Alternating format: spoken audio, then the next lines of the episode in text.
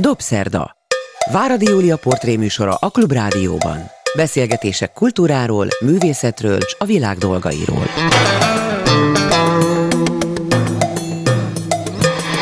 Jó estét kívánok! Ez a Dobszerda, én Váradi Júlia vagyok.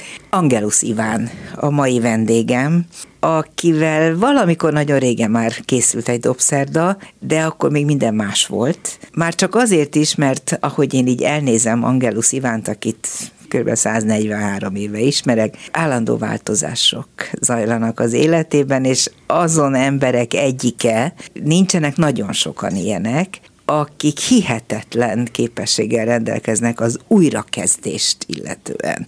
Tehát azért is hívtalak most, mert úgy nézett ki egy ideig, hogy na most az egyszer befejezed, bezárod, lezárod, búcsút mondasz, és akkor egyszer csak örömmel hallottam, hogy á, dehogy is, újra kezded már meg. Á, dehogy is, mindenkinek jó napot, meg szervusztok, akit ismerek. Kiderült, hogy rengeteg embert ismerek, meg rengetegen ismernek, miközben azt gondoltam, hogy én egy marginált, épp csak, hogy itt lakó ember vagyok, de akárhová megyek, most is beléptem, itt volt mindjárt a rádióban két tanítványom, a családom nem szereti, hogy mindig megállítanak, vagy én köszönök valakinek, de valahogy ez a sok-sok év, egy olyan 50 év így a közéletben, az azzal járt, hogy így apránként, apránként, de nagyon sok mindenkivel találkoztam. De még mindig rébuszokban beszélünk, mert akik téged nem ismernek, azok nem tudják, hogy a te nevedhez elsősorban a kortárs tánc kötődik, én is ismertelek meg téged közelebbről, hogy táncoktatással foglalkoztál,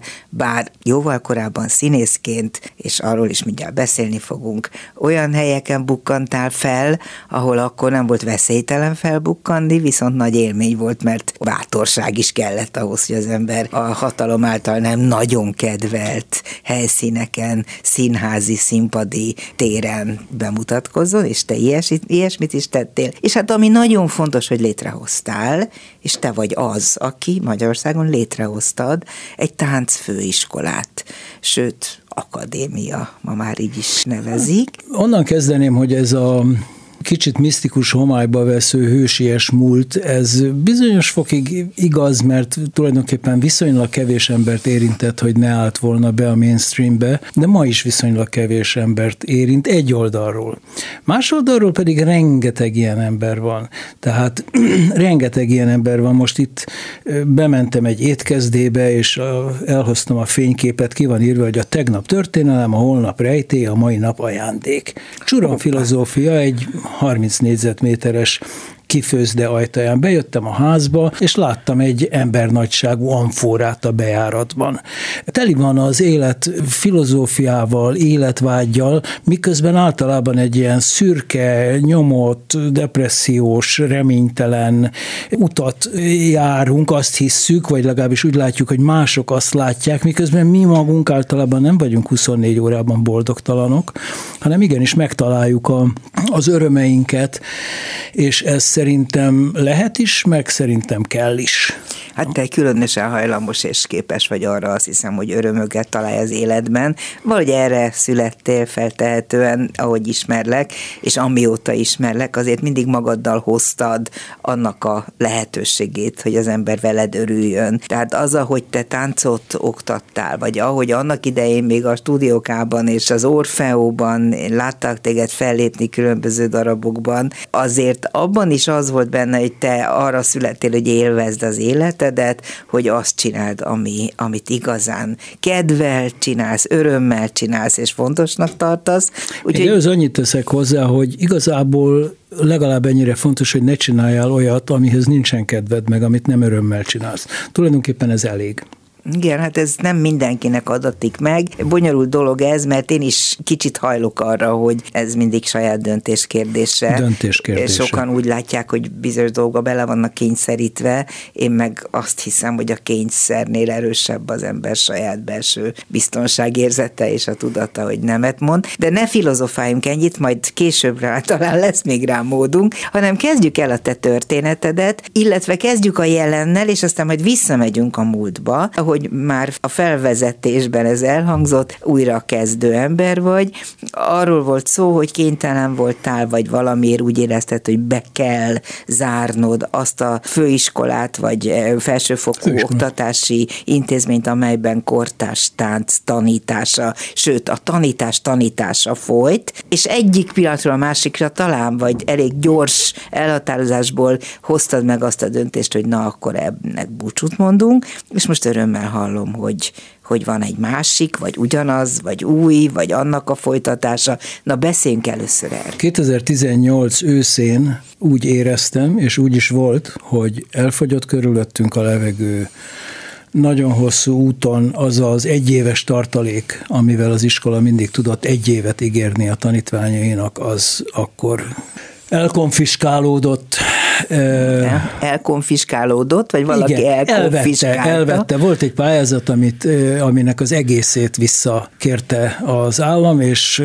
mehettünk EU-s bíróságig akár De mi az, hogy az sikerült. egészét? Megkaptátok a pénzt, aztán vissza kellett fizetni? Igen, szó szerint azt ez történt. Én azt gondolom erről, de ne is nagyon menjünk bele szerintem mélyebben, mert az is régen volt, azóta sokkal több támogatást kaptunk, mint amennyit elvettek, és hát ez, ez ilyen, hogy elvesz az élet ad, és akkor se omlottunk össze, csak a tartalékunk fogyott el, és akkor 2018-ra annyira elfogyott a tartalék, hogy nem láttam értelmét valami újabb újrakezdésnek, hiszen előtte már azért négy-öt évvel ezelőtt elhatároztuk, hogy tulajdonképpen emigrálunk Magyarországról olyan értelemben, hogy nem elsősorban magyar tanítványokra, hanem külföldiekre építettük. Angol nyelvű lett az iskola olyan 2012 után. Na várjál, 2004-ben indult, ha én 2004-ben. Tudom. Tehát azért elég hosszan, legalább tíz évig hát nyugalomban szépen virágzó, virágzott, aztán elvették a normatívát, működött. aztán elvettek kaptak mindenféle támogatást, akkor ha menekülni próbáltunk más területre, Ez ott személy is szerint ellened bennünket. történt, vagy mi volt ennek ez, erre az indok? Hogy... Tudod, erre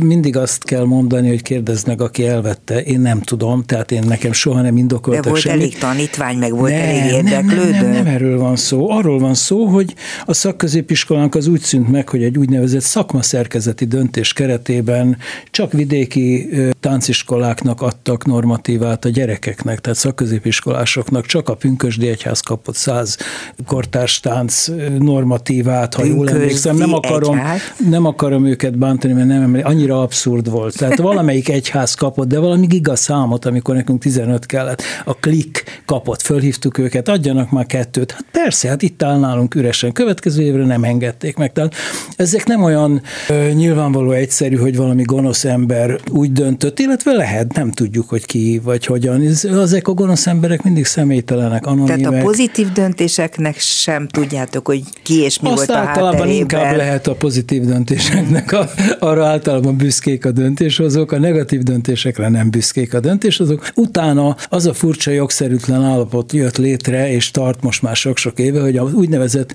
magán felsőoktatási intézmények valamilyen teljesen ismeretlen oknál fogva az alapképzésben nem kapnak semmiféle normatív támogatást az állam, államtól, a mesterképzésben kapnak, hiába lettek magánintézmények most az úgynevezett eh, modellváltott intézmények, és ugyanolyan magánjogilag, ugyanolyan alapítványi magánintézmények, de ők kapnak normatívát, ami nagyon helyes, én nem sajnálom tőlük, inkább azt sajnálom, hogy a mi tanítványaink, akik az a 10-15 fiatal, aki Magyarországon kortástáncot szeretne tanulni, és senkinek nem vagyunk a konkurenciája, azt sem kap. Már többször megígérték, és két nap múlva szólt egy titkárnő, hogy nem, nem tévedés volt, államtitkár helyettes úr tévedett, nem adunk bérra, nem tudjuk, Azzal hogy miért. a 14 év alatt, amíg Igen. funkcionált a te felsőfokú magánintézményed kortárs táncoktatással foglalkozott.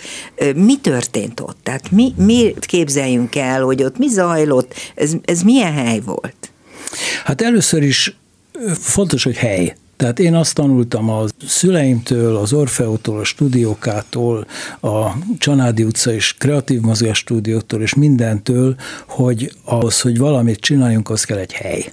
Ilyen értelemben a Perc utca 2 alatt vagyunk 20 valahány éve. Tehát az egy hely lett. Volt 1500 négyzetméter, aztán 1800 négyzetméter, most már 1000 négyzetméter körül vagyunk, volt 9 stúdió, volt 4 az elején, most megint 4-5 stúdió van, Tehát a hely az egy nagyon fontos dolog. Fontos, hogy a hely tiszta, levegős, emberek gondozzák, nincs elhagyva, törekvés van legalábbis a rendre. Ugyanis rend nincsen, mert beömlik, beszivárog, nincsenek hozzászokva az emberek, hogy saját maguk után is, meg maguk előtt is rendet hagyjanak, stb. Tehát ez egy folyamatos küzdelem, hogy ez a környezet, ami megnyitja a lehetőséget, megnyitja a gondolatoknak az útját, megnyitja a szellemi jelenlétnek az útját azt tudom mondani, mint egy tiszta papír, amit így kisimítasz, és akkor, ha az csomagoló papír, akkor is lehet rá verset írni. De mi történt a csomagoló papíron? Miféle hát, versek születtek, hogy a szimbolikát tovább vigyen? egy kortárs tánc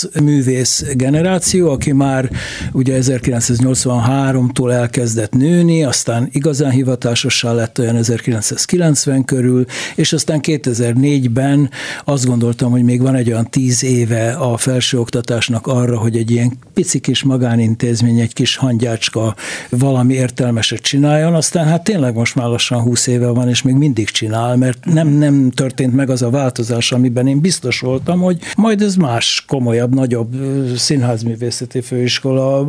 Nem, nem volt magyar, erre szükség, nem volt igény? Akkor még balettintézet, dehogy nem, hát mi működtünk, csak valahogy Valahogy az, hogy egy hely, ez a nagyon egyszerű fogalmazás, hogy itt mi történik, művészképzés. Semmi más nem történik. Nem történik valamilyen üzleti vállalkozás, nem történik valamilyen haveri, személyes dolog.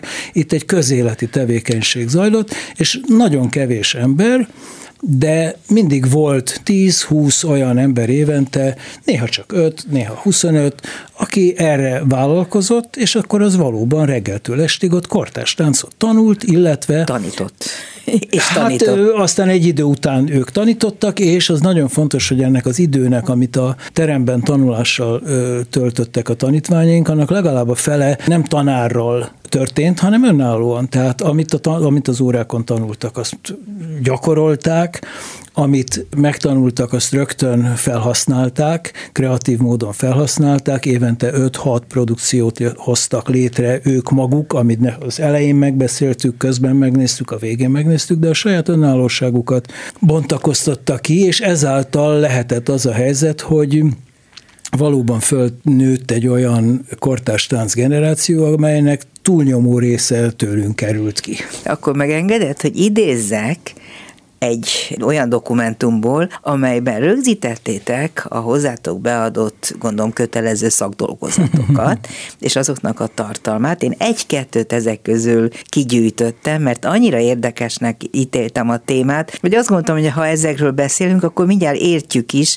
hogy mi zajlott ott, vagy zajlik, talán akkor folytatólagosan most is beszélünk arról, hogy kiegészítettétek a cirkuszművészettel, de ez akkor még nem volt. Tehát, hogy mi történik ott ebben az iskolában. Itt van például egy ilyen téma, amit ráadásul az a Cuhorka Emese írt, mhm. és azt hiszem oktatott is, akit láthattunk Fahidi Évával, a 90 fölötti túlélővel táncolni. Ő előadó művész nem nagyon tanít. Nem, arról írt egy szakdolgozatot, hogy a test, mint a kíváncsiság anyaga, amatőröknek tartott kortárs tánc óráim tapasztalatai. Igen, akkor tanított valóban. És ez már egy MA dolgozat volt? Volt? Igen, ez szakdol... BA, BA dolog. Lehet, hogy BA volt, Igen. én ezt most nem tudom, de a lényeg a témám, vagy a tárgyon Igen. van, hogy ezek szerint egyrészt jó nevű táncosok olyasmivel foglalkoztak, tudományosan is, filozófiai megközelítésből is, amire mondjuk az ember laikusként nem gondolná, hogy ez Igen. hozzátartozik a táncművészethez. Az is ez a lényeg. Akkor még nem adtunk ennek ilyen szép neveket, mint ma, majd azt is elmondom, de akkor is láttuk, hogy a napi gyakorlat, tehát a legszűkebb értelemben vett testképzés, vagy szakmai, tehát a tánc nyelvi anyagának a képzése, illetve a kreativitás, illetve ennek az egész egységnek, amit az ember teste, szakmai tudása, gondolkodása, szemlélete jelent, ennek van egy olyan egysége, aminek, ahogy mondott, filozófiai vonatkozásai vannak. De ez nem azt jelenti, hogy ő külön táncos meg filozófus, és ebből tanultuk meg azt, ami ma már hétköznapi tény, hogy nagyon kevés tantárgy van a jelenlegi főiskolán, amelyik azért egy elég jelentős reformon ment át, nem pusztán a cirkuszművészettel való bővülés miatt, hanem újraírtuk a szabályzatainkat, tehát tulajdonképpen leírtuk azt, amit csinálunk. Uh-huh. És abban egy nagyon fontos tény, hogy a fő tantárgyat azt úgy hívják, hogy integrált gyakorlat és elmélet. Főleg, vagy szinte kizárólag, persze ezt tanulnunk kell, hogy ez igaz legyen, amit mondok, úgy próbáljuk tanítani a, a mozdulatokat, a gyakorlatot, hogy annak az összes anatómiai, fizikai, kultúrtörténeti vonatkozásai jelen vannak abban a pillanatban, és ha elméletet tanítunk netán, vagy arról az oldalról közelítjük meg, akkor pedig mindig a gyakorlat felül. Tehát, hogyha egy táncosról tanulunk, akkor megpróbáljuk reprodukálni az ő koreográfiáját, vagy az ő stílusában készíteni valamilyen táncot. Tehát, hogy a gyakorlat és az elmélet ne szakadjon el, mert az energiának körülbelül 50%-a arra veszne el és vész el általában, és hiába, mert nem sikerül végül, hogy ezt a kettőt az ember összerakja. Tehát tudjuk, hogy csak az élményszerű tapasztalat a hmm. tudásanyagból, csak az, az, ami Csak fejben nem számít, lehet táncolni. Csak fejben sem lehet táncolni, és csak testtel sem Igen. lehet. Az az, ami kívül esik hmm. a táncnak a fogalmán. Tehát a fogalmiság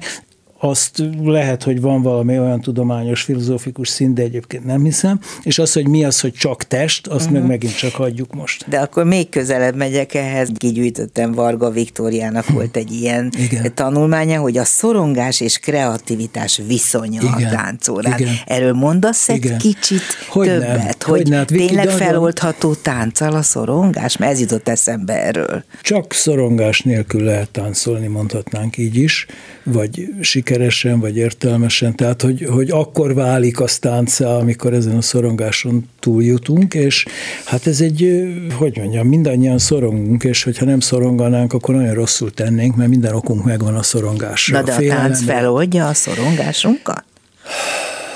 Vagy fel Azért tudja oldani adott esetben? Attól szorongunk, hogy érezzük, hogy a személyünknek, a testünknek az integritásába valami, a, valami bele türemkedik, vagy valami kiszív belőle valami energiát. Tehát, hogy nem érezzük konzisztensnek, egyben levőnek magunkat. A tánc az annak a csodálatos gyakorlata, hogy az ember egy egységben legyen benne. A, a testemet kitölti a személyiségem, és a személyiségemet kitölti a testem. Természetes, magától értetődő, hogy ez a kettő nem válik külön, de az életben, hétköznapokban állandóan kint kell hagynunk a testünket, le kell fogynunk, meg kell híznunk, be kell illatosítanunk, stb. stb. Tehát nem vállalhatjuk azt a testet, ami vagyunk. Másodarról meg a gondolatainkat kell kívül hagyni. És azt, hogy ezt a kettőt egyszerre lehet megélni, ezt valószínűleg nagyon sok ember tudja, tehát lehet, hogy egy rézműves, vagy egy kőműves, vagy egy, vagy egy nem tudom kicsoda, bárki megteremtheti ezt az életében, de mondjuk a tánc az csak erre való. Tehát uh-huh. semmi másra nem jó. Na de ha erre való, és ezt meg tudja tenni, meg teljesíteni tudja, tudja, az egy óriási dolog. Persze, hogy meg tudja tenni. Hát ennek az iskolája a kortárs tánc, mert az összes tánc stílusban vagy a hagyománynak a újraélesztése, őrzése jelen van, vagy pedig van valamilyen más cél, egy kapcsolatteremtési cél az esküvőn, vagy a szórakozó helyen, egy versenycél, egy kommersz cél. Itt a kortárs kortárs táncban megint csak azt tudom mondani, hogy nem az a jó, hogy van valami nagy cél, hanem hogy nincsenek mindezek a célok, és ezen túl semmi nincsen, az van, ami van. Mm. A, a, a mozgás meg az, hogy nem csinálsz semmi mást, és a mozgásban még annyit, hogy, hogy nem egyedül mozogsz. Azért az egy eléggé fontos dolog. Tehát rengeteg olyan joga, meditáció, remetesség van, amiben sok mindent lehet csinálni, de a táncban az a jó, hogy ezen egy picit Hogyha másokkal megy. együtt De ugyanazért, mint a remete, csak hát ezért közösség. Mi az a hajdau? A hajdau az egy férfi tánc, egy erdélyi férfi tánc, amelyet a mi Farkas Zoltán batyunk, aki elfogulatlan azzal kapcsolatban, hogy, hogy egy adott táncot férfiak táncoltak 200 évvel ezelőtt a mezőn vagy a faluban ünnepkor, és ha körbeállnak, azt is megtanítja mindenkinek, mert az egy nyelvi egység, és hogyha egyedül táncolnak, azt is megtanítja. Na most ez egy férfi tánc volt, viszont nagyon népszerű volt mindig mi nálunk, és Batyú hiába mondták néhány, ez azért furcsa, hogy nők férfi táncot tanulnak, hát ez akkor még nem egész más akusztikája volt 10-20 éve, de, de tanulnak természetesen, és ez egy ugrós tánc, és akkor ha. ebből az ugrós de ez táncból... Milyen vidékről érkező Én tánc? azt hiszem, hogy ez egy erdei, de nem tudom én pontosan megmondani. Batyú biztosan meg tudná mondani. tudja, hogy melyik falu, meg ilyesmi. Én azt tudom, hogy ő ezt a tantárgyat nem néptáncnak hívja, hanem közép-európai népek táncainak mozgás és ritmus világa. Hó, Ezt fölírtuk neki egy székre annak idején, az volt az ő tanszéke, és ez fontos, mert nem valamilyen népi dologról beszélünk, hanem egy kultúráról, amiben a, a, a magyar, a román, a moldvai, a felvidéki, a, a cigány és a zsidó, azok teljesen jelen vannak, ugyanúgy, mint a népzenében is, amit népzenének hívunk, vagy. És ebben én azt mondanám, hogy tulajdonképpen a muzsikás, zenében a muzsikás csak az, aki ebben példamutató, és nem véletlenül találtak aztán egy életkorszakban a batyú és a muzsikás és a muzsikás a batyura, mert ebben a logikában ők nagyon közel, közeli módon gondolkoznak, egy kultúráról beszélnek, egy kultúra egészéről, és így nekem ők is nagyon példamutatóak és fontosak. Még akkor is, hogyha a muzsikás egy picit más oldalról közelíti meg, de alapvetően elfogadják, hogy itt ez van. Ebben nem kell magamat berakni az egyik kicsi kis szekrénybe, és akkor mások vagy bezárnak engem, vagy ki akarnak onnan szedni, hanem én itt nagyon jól vagyok, megvan egy kis halmazom, amiben csak én tartozom, egy kicsit nagyobb, amiben van egy körülöttem levő kultúra, és van egy nagyobb halmazom. És hála Istennek most itt ez a Kárpát-medencei fogalom, amit annyira nehéz kimondani, pedig ez valójában egy kulturális egység, de politikailag Trianon és a mostani orosz és ukrán és a Visegrád, és nem tudom mi, és szerb, és annyira újvidék, és annyira bonyolult, miközben hmm. ezek, ezek emberek, és attól, hogy az ott mondjuk ugyanabban a faluban magyar cigány, vagy zsidó, vagy szerb volt, hát ez, ez, ez nem egy probléma annak, aki ott él. Ez nekünk probléma, meg valaki olyannak probléma, aki hát, hogy mondjam, ebből politikai tőkét akar kovácsolni. És akkor erre reagálva mindjárt megkérdezem tőled, hogy az a Pelles Nikolett által írt dolgozat, amely a női táncosokra nehezedő Igen. testalkati elvárásokról szól. Korán, Ez egy fájdalmasnak nagyon, hangzó Nagyon korán érzékenyen észrevették ők, még mielőtt ez a ma már eléggé trendi és divatos hát esélyegyenlőségi és férfinő esélyegyenlőségi és szexuális orientációs esélyegyenlőség, stb. stb. jelen volt. Erre érzékeny volt, és miközben nem integrálódott a hivatásos táncvilágba később, mert azért itt mindig az a fontos, hogy 10-15 év múlva mi lesz ebből.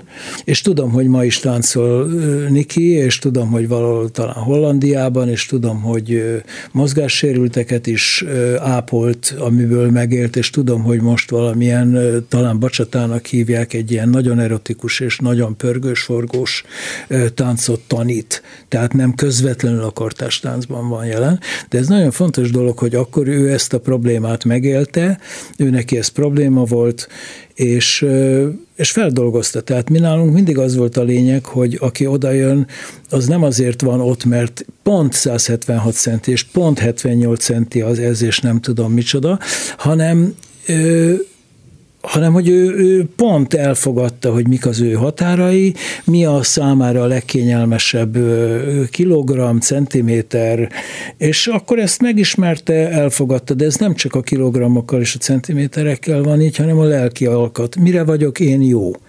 Miben vagyok én jó? Vezet vezetésben vagyok, jó kitalálásban vagyok, jó virtuóz erőm van, vagy virtuózak, vagy a mozgás határaim, vagy a kapcsolatteremtésben vagyok nagyon jó, vagy össze tudok kovácsolni egy közösséget. Tehát, hogy miben vagyok jó. És megkérdeztük magunktól, és megkérdeztük a tanárainktól, és én is nagyon sokat tanultam, mert hívtunk valakit, és megkérdeztem, hogy na ki miben jó ki mit hoz be itt a közösbe. Akkor mindenki elmondta, és nagyon érdekes, ennek már tizen éve, de ezt most is, most pont holnap is erről fogunk beszélni két jelenlegi vezető munkatársammal, hogy ő mit hoz most be. És ezt újra és újra kell gondolni, feltételezem. Hát persze. Mert az és ember meg kell változik, kérdezni, és saját magától is meg kell kérdezni. És meg kell kérdezni a másikat, hogy jól látom. Uh-huh. Hát részint, amikor engem megkérdeztek, akkor azt mondták, igen, igen, de hát te neked sokkal fontos fontosabb az, amiről én nem is gondoltam, hogy az fontos. Te miben vagy jó? Hát... Angelus Ivánnal beszélgetek. Tánc főiskolát hozott létre, ezt megelőzően ő maga is nagyon komolyan táncolt, sőt színészként is dolgozott jóval korábban, és az a táncfőiskola, amelyet létrehozott, aztán bezárt, azt most szerencsére újraindította, sőt kibővítette, mindenről beszélgettünk, és akkor most kérdezem, hogy, hogy te mit tudsz adni a többieknek, miben vagy jó, ki vagy egyáltalán, honnan indultál és mivé tetted magad, akkor mi lenne erre a válaszod? Hát valószínűleg ez a életképesség, vagy felállás, vagy egyáltalán kedv, motiváció, az nagyon fontos, azt gondolom. Tehát volt, Ez kezdettől így volt gyerekkorodban is, Én azt hiszem, erre? hogy arra azt tudom, hogy másodpercenként, tehát hogy nagyon gyakran változott. Tehát nagyjából így tudjuk a családban, hogy ő 10 perc alatt áll föl, ha valami baja van, ő 48 óra alatt, ő egy perc alatt. Szóval... Azt, azt tudom, hogy egészen elképesztő szülőkkel áldott meg téged a szerencse, méghozzá olyan szülőkkel, Igen. akik nagyon-nagyon hosszan éltek, Igen. kivételesen időskorban. 103, illetve 108 meg. éves korukban mentek el végleg, és elég sokáig nagyon aktívak voltak. Ez az aktivitás és ez az aktivitás vágy, tehát ők 90 éves korukban följöttek a hegytetére reggel hétre, hogy mi el tudjunk menni, és a gyerekeket rájuk lehetett hagyni. Szóval ez valami egész elképesztő vágy volt, és a második világháború után, amikor hát ők életveszélyből szabadultak, akárhol is voltak, mert nem persze, hogy nem együtt voltak, 50, vagy mennyi? 45, 60 évet éltek le úgy, hogy azt mondták, hogy minden nap ajándék. Szóval ez egy elképesztő lehetőség. túlélők voltak Igen. mindeket? Hát apu megjárt mindent, és anyu meg itthon volt, de az legalább olyan veszélyes volt. Egy barátom mondta, hogy egy közös barátunk depressziós, és akkor mondom, jó, de hát akkor, akkor így rávezetett arra, de van, amikor úgy nincs kedved semmihez, és mondom, hogy belegondoltam, és mondom, igen, azért szoktak lenni ilyen percek, nem tudom, most képzeld el, hogy ők, ő hónapokig érzi ezt. És akkor így megértettem, hogy az milyen. Tehát ezt kérdezted, hogy mi az, ami nekem szerencsés adottságom vagy képességem, ez a, ez a újrakezdési vágy, és az, hogy ezt részint el is várom más mástól is, ami persze nem jogos, de hát azért ma már nem elvárom inkább, hanem kedvet csinálok hozzá, vagy hagyom ezt a engedem lehetőséget, teret teremtek ennek az újrakezdésnek. Talán ez eléggé fontos. Én a a táptalajt hangsúlyoztam, de nagyon sokan ezt a változásra való képességet emelték ki, és most nagy hasznát veszem ennek, hiszen 2018-ban, ahogy mondod, akkor úgy döntöttem, hogy most aztán itt az ideje, azért mert akkor sem voltam annyira fiatal, hogy mindenáron újra akartam volna kezdeni ezt az iskolát, és akkor megjelent valóban a, a cirkusznak a csápjai nagyon eleinte objektíven, aztán gyanakúan, aztán bizalommal, és egyre több bizalommal, és egyre jobban belátva, hogy a kortárstánc az megtermekényítheti a cirkuszt, és ez nem Magyarországon van így, hanem az egész világon van így, és már elindult ez a és folyamat. De is, nem? A rengeteg, is rengeteg tanulni valója van ennek a két dolognak, hiszen, és megtaláltuk azt a közös nevezőt, ez a mozgás alapú előadó művészetek ami mélységesen igaz, és hogyha meggondoljuk, hogy mi történik az utcákon, bármelyik turista helyen, vagy valahol, ahol kalapoznak az emberek, nem annyira válik külön az, hogy most táncol, vagy akrobata, hogy szaltót ugri, vagy tehát, hogy milyen viszintes tengely körül fordul el, vagy függőleges tengely körül fordul el.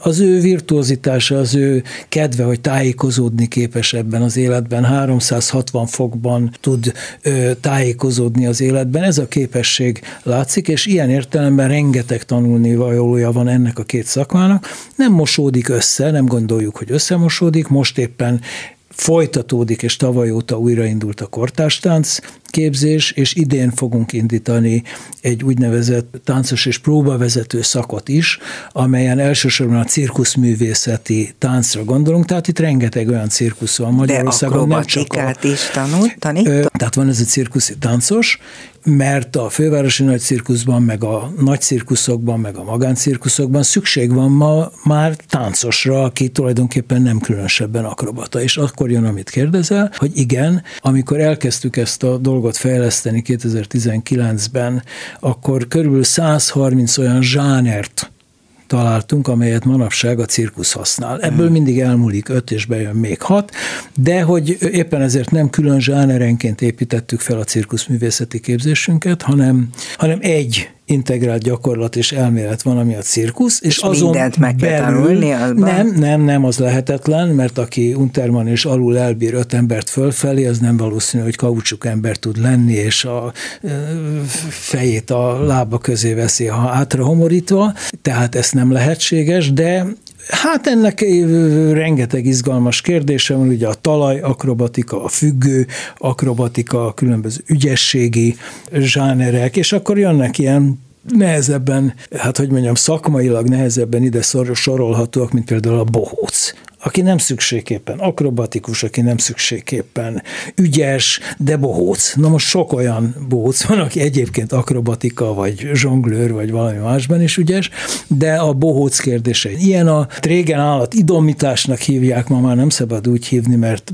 mindenféle politikailag és értelmesen is generált viták veszik körül az állattartásnak a kérdését, de hát hívják ezt felelős állattartásnak, fölmerül a védett állatoknak a kérdésén. Ebben nem hmm. akarok különösebben belemenni, sőt azt szeretném hangsúlyozni, hogy az artistákat is kellene védeni, mert legalább olyan veszélyeztetett helyzetben vannak sokszor idomítva, mint az állatok. állatok. De... És, ez, és, és, és, tehát ebben a szélesebb perspektívában érdemes ezt hmm. kezelni, de ugye mi mindezzel kezdünk most foglalkozni, és apránként egyre tágulnak majd a lehetőségek a cirkusz művész képzésben résztvevők számára eddig a cirkuszművészek hol tanultak?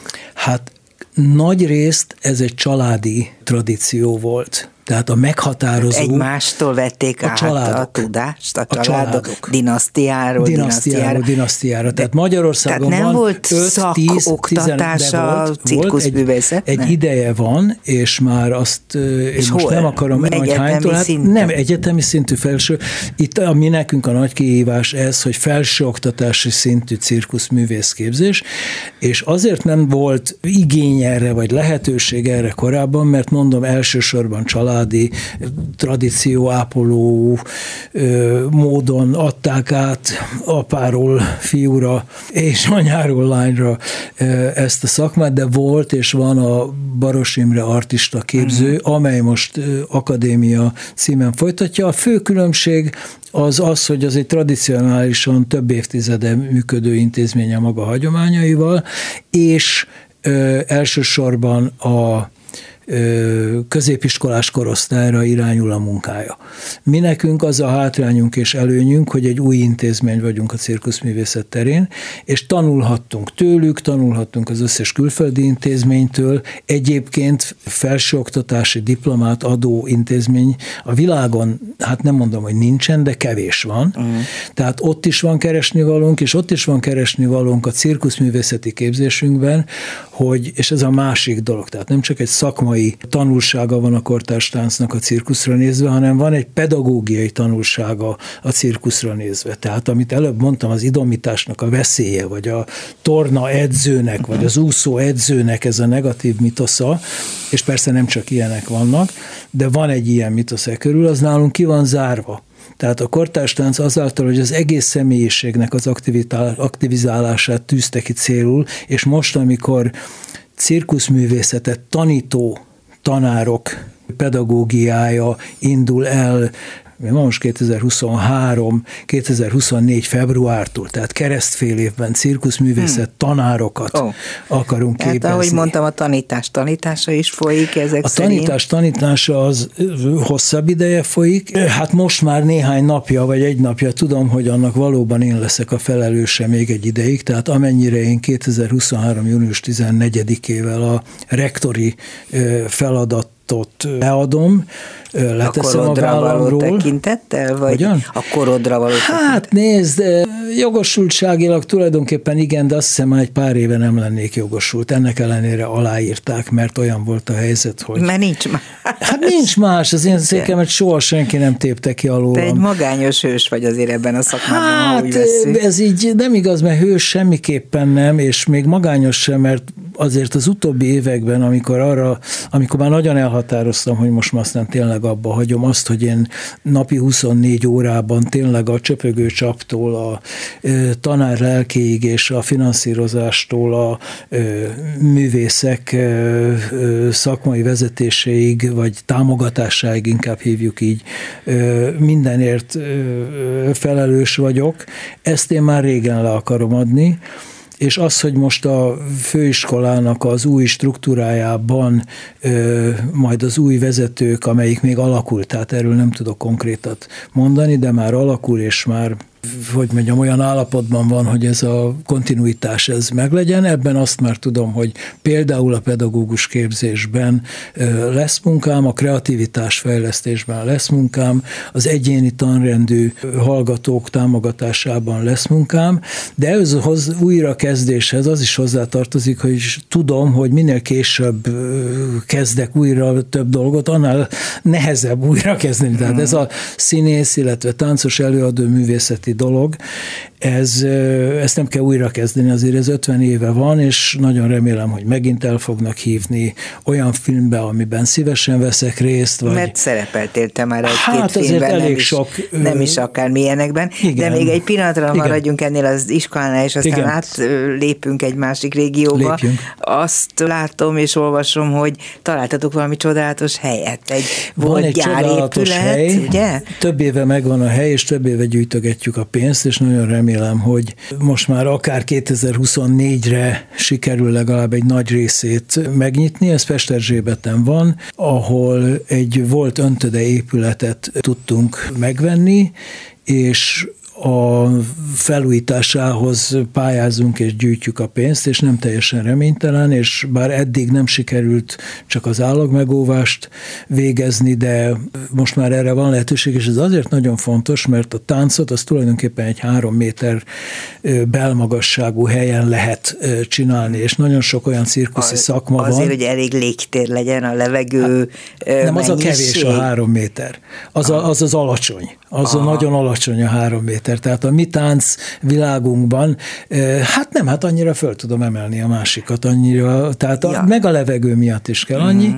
de a cirkuszi szakmák, zsánerek közül viszonylag kevés van, ami ilyen általános helységekben mm. oktatható, és a ugye a fővárosi nagycirkusznak az arénája az 13 méter magas. Uh-huh. Most vannak olyan számok, amiket csak ilyen magas helyiségben hát lehet gyakorolni. kell kérni azt a helyet, vagy át Nem kell kölcsön kérni.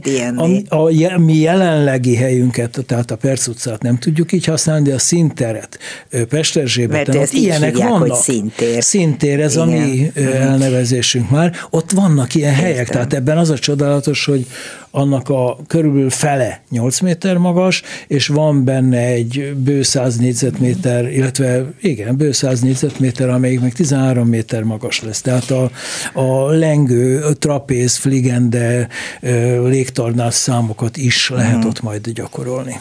Mielőtt áttérnék arra, amire már az előbb is utaltam a te sokszínűségedre, azért azt picit arról az időszakról, amikor én megismertek téged az Orfeo együttesben való részvételed idején, az egyáltalán hogy jött, mi volt, mert azt gondolom, hogy a hallgatóink egy jelentős része talán nem is tudja, hogy, hogy mi, mit köszönhetünk annak, hogy létezett. Annak idején néhány bátor ember ötlete alapján és megvalósít alakításából egy ilyes, ilyen csodálatos mostanában dolog. ezen, mert ö, fölmerült az, hogy azok az emberek, akik 1970 körül 68 ö, csalódása és, és ö, inspirációja után francia 68-as forradalom, a csebevonulás, stb. után mégis keresték a kilépését ebből a nagyon-nagyon reménytelen diktatórikus állapotból, amiben akkor is létezett ez az ország, és amiben sokan ma is így érzik, és talán az a nagy különbség, hogy el lehet menni.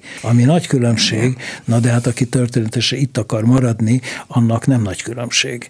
Tehát ez a folytogató levegő, ez jelen volt, és voltak emberek, akik akkor is azt mondták, hogy de hát hát ezt nem kell tűrni így, és voltak olyan emberek, akik azt mondták, hogy az ő művészetük az olyan, hogy megcsinálják, és akkor azt vagy megnézik, vagy nem. Képzőművészek voltak, és ki akartak menni ebből, és azt mondták, hogy bábművészet, az egy olyan képzőművészet, vagy az árnyjáték, ami síkban van, de ki lehet vinni, oda lehet vinni az emberekhez, párbeszédvel lehet velük elegyedni. És ez volt itt a fontos, és aztán hát én nekem az a gyermekkorom és a tanuló korom volt, 71-től 79-ig voltam leginkább Fodor Tamás vezetésével az Orfeó, majd később Stúdió K színházban, amiben csak azért nem akarok nagyon hosszan belemenni, mert Sándor El Istvánnak van egy csodálatos könyve, amelyik Fodor Tamásnak a munkásságát Igen. dolgozza föl, és 500 oldalon De most nem fogjuk felolvasni ezt a munkát, úgyhogy hát, ha a te visszaemlékezéseid itt megjelennek, azzal még nem okozunk baj. Ez a korszak, ez meghatározó volt, mert amit én táncban utána csináltam, az soha egy pillanat nem volt más, mint amit a színészi munkában csináltam. Én a máig ugye kérdezted, hogy mi vagyok én, és én azt mondom, hogy színházi ember vagyok, tehát 40 Mit év... végeztél?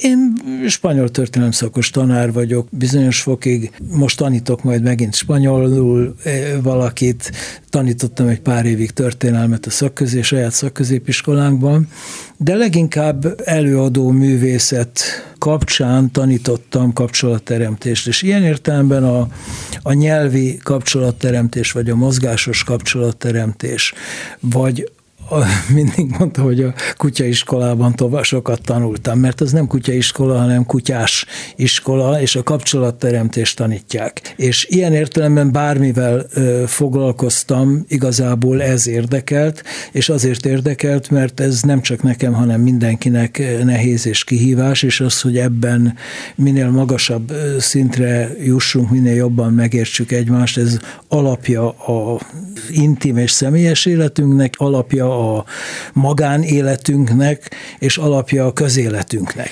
De még visszatérve arra, hogy színészet, Igen. ahhoz vagyunk szokva, ugye, hogy a színészetet is tanulni kell, te honnan tudtad, hogy hogy kell színésznek lenni? Én nem tudtam, hogy kell színésznek lenni, nem is akartam színész lenni, úgyhogy nem, szóval nem, nem, nem, nem akartam, hanem nem akartam engem, ez nem. És hogy azt mondták, hogy színész? Hát azt mondták, hogy ott kellene, kell a, csinálják az etuált, és abba be kellenek emberek, és hogy én is menjek. Az Etoile, ami Spanyolországban játszódik részben, részben Franciaországban, tehát a spanyol polgárháború idején. És hát a baloldali ifjúsági mozgalmakról is szól. Ez egy fontos dolog volt, igen. És akkor mentem, és ezt ott ragadtam nyolc évre, és aztán mondták, hogy most már nem kell lesz. És akkor mondtam, hogy jó. Hát, De hát ők se kellettek, mert az egész szét is Nem esett. ment szét, nem, nem, nem, nem. Akkor 79-ben, miután a Wojciech című tényleg Magyarországon is és külföldön is nagy hatású színházi előadásunkat befejeztük tulajdonképpen, aminek azért volt nagy hatású, mert nem fix székeken ülő nézők nézték a színpadi eseményt, hanem gyökeresen és sikeresen átalakította ezt a rendszert, ott voltunk egy teremben, mindenki állt, jött, ment, a színészek, a nézők körülvették a, az eseményeket, és máig emberek találkoznak, és azt mondják, igen, azt láttuk, és emlékezünk rá, tehát ez egy fontos dolog volt, de én abban egy nem önkéntelen bábú, hanem egy, egy, egy résztvevő, egy, egy hasznos, mozgatott ember volt. Nem, igen, de nem ezt a mozgatottságot, mert nem kívülről, mm. hanem én önálló voltam, de hát nem az én kezdeményezésem volt. Az én kezdeményezéseim 79-től kezdődtek, és most 2000 mi van most, 23-ig, ezek elsősorban a kortárstánc és a kortárs táncos képzés és a pedagógus képzés voltak. De most, amikor van a tánc.org.hu, ahol az iskoláról lehet tudni, Igen. és van az angelusivan.com. Na most az angelusivan.com. Az angelusivan.com-ra fogunk térni, mert ugyebár azt mondod magadról, hogy rólad a kortárs táncon kívül azt is lehet mondani, hogy kép, hogy videó, hogy próza, vers, eszé, hogy fordítás, hogy naplóírás, és hát alkotókert, ahol nagyon sokan kapcsolódnak hozzád, ahogy ezt észleltem, valahol kint a zöldben, a természet kellős közepén, kis russzói hatásokkal. Ez micsoda pontosan? De nézzük az Angelus Iván 2000, másik oldal. 2012-ben én úgy gondoltam, hogy most már be fog fejeződni ez a városi lét, és Piris Szent kereszten éltünk éltünk már akkor 10 éve, és akkor elkezdtük azt kibővíteni, mert azt gondoltam, hogy előbb-utóbb az iskola, meg az én életem az oda fog kimenni majd, és meglepetésként ért tulajdonképpen, hogy még jó tíz év eltelt azóta, mire valóban oda, hát nem húzódok vissza, hanem hogy oda helyezem át a tevékenységeimnek a súlypontját, és ez egy fontos dolog, mert valóban az erdőben szinte, vagy az erdő szélén van ott egy ö, alkotókert, amelyben Mit jelent az, hogy alkotókert? Hát ez azt jelenti, hogy van három-négy ház, és egy 10 5x10 méteres füvestér és egy 15x10 méteres sátor, amelyek próba teremként is használhatóak, és már sok-sok éve használjuk is, amiben tulajdonképpen világítás, hang van. Tehát oda kijárnak a táncosok Oda a táncosok is, is már régen kijárnak, és ott ö, különböző kreatív gyerektáncfoglalkozások voltak, különböző,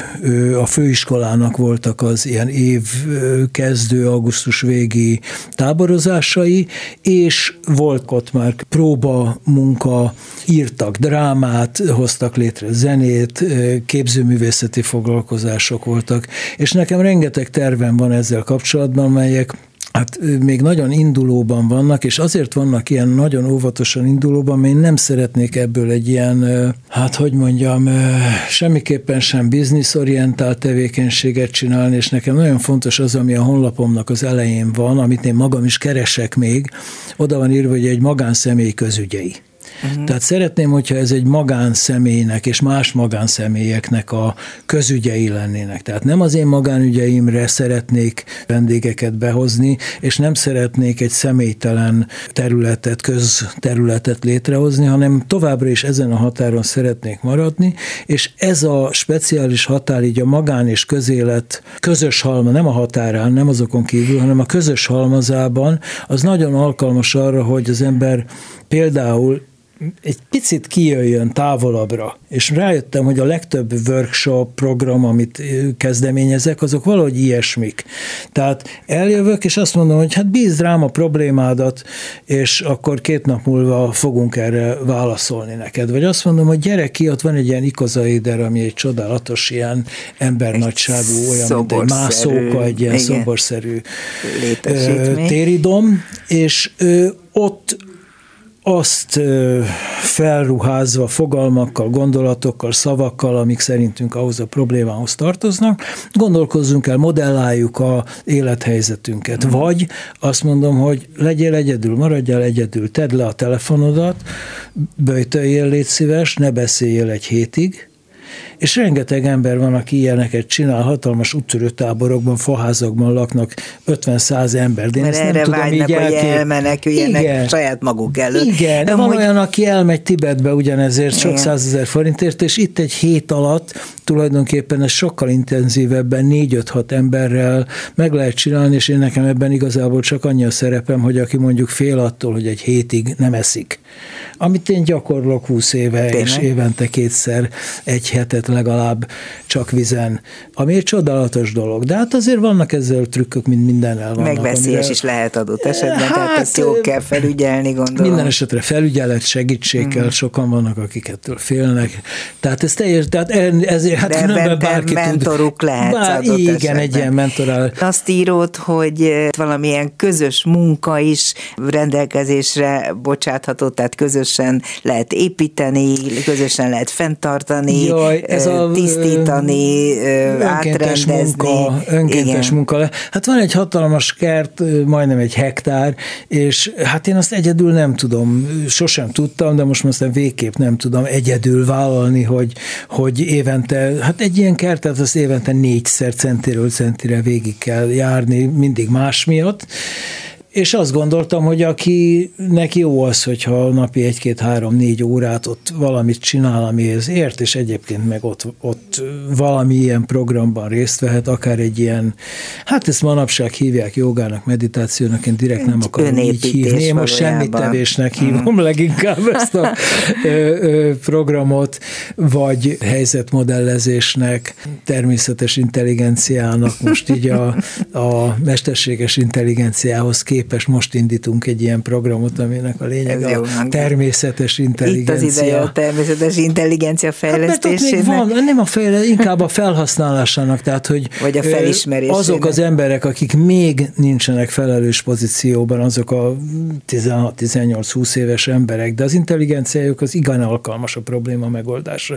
És azok, akik mondjuk 60 után már egyre jobban kiszorulnak a napi teendőkből, de az intelligenciájuk de fájóan van. nincs hasznosítva. Igen. Tehát borzasztó lehet, hogy nem 16 órát tudok dolgozni, de 8, 8 órát legalább annyira intelligens vagyok, mint két évvel ezelőtt, és nem biztos, és látom, a szüleimen volt ez fájdalmas látni, hogy egyre kevésbé hasznosította a társadalom az ő intelligenciájukat. Hát ez és ez a természetes intelligencia program, ami nagyon friss, ez ezt a intelligencia kincset fogja hasznosítani, és akkor oda elküldheted a problémádat, megmondjuk, hogy mennyi idő múlva fogunk neked válaszolni, illetve hogy hát, hogy tudunk erre válaszolni, vagy nem, és hát természetesen a, a megoldás az a gyakorlatban van, de hányszor megyünk és fordulunk ehhez ahhoz, hogy kilendítsen, ki hmm. mozdítson bennünket a beidegzettségünkből. És hát ilyen programok, workshopok vannak ott, és hát persze nekem nagyon izgalmas most már hosszú ideje a gomba, mert te nagy gombász vagy, és Én szakértő Már is. régen volt, régóta szedem a gombát, és esszük is a gombát, de most van egy szakellenőri vizsgám már két éve, és a gomba határozásban ugyanannyi jogom van, mint a piaci gomba ellenőrnek, gyakorlatom az nincs, tehát annyi, mint nekik, de éppen ezért általában valakivel, vagy hát az ember óvatos. Mondjuk azt például megtanulja az ember a gomba szakellenőri vizsgán, hogy mit mondhatok, mit vállalhatok, és mit nem. Mm. Angelus Iván volt a vendégem gombaszakértő, táncművész, koreográfus, iskola alapító és iskola fenntartó, hajdan színész, és a természetes intelligencia egyik különleges képviselője. Nagyon szépen köszönöm, hogy itt voltál a Dobszerdában. A mai műsorban Lantos Dániel, Rózsahegyi Gábor, Csorba László, Král Kevin, Pálinkás János és Gál Bence segített. Köszönöm szépen az ő segítségüket. A műsorunkat természetesen meghallgathatják a honlapunkon is, és interneten bármikor, és persze a YouTube-on meg is nézhetnek bennünket. A szerkesztő műsorvezető Váradi Júlia volt. Köszönöm a figyelmüket, viszont hallásra. Dobszerda. A világ dolgairól beszélgetett vendégével Váradi Júlia.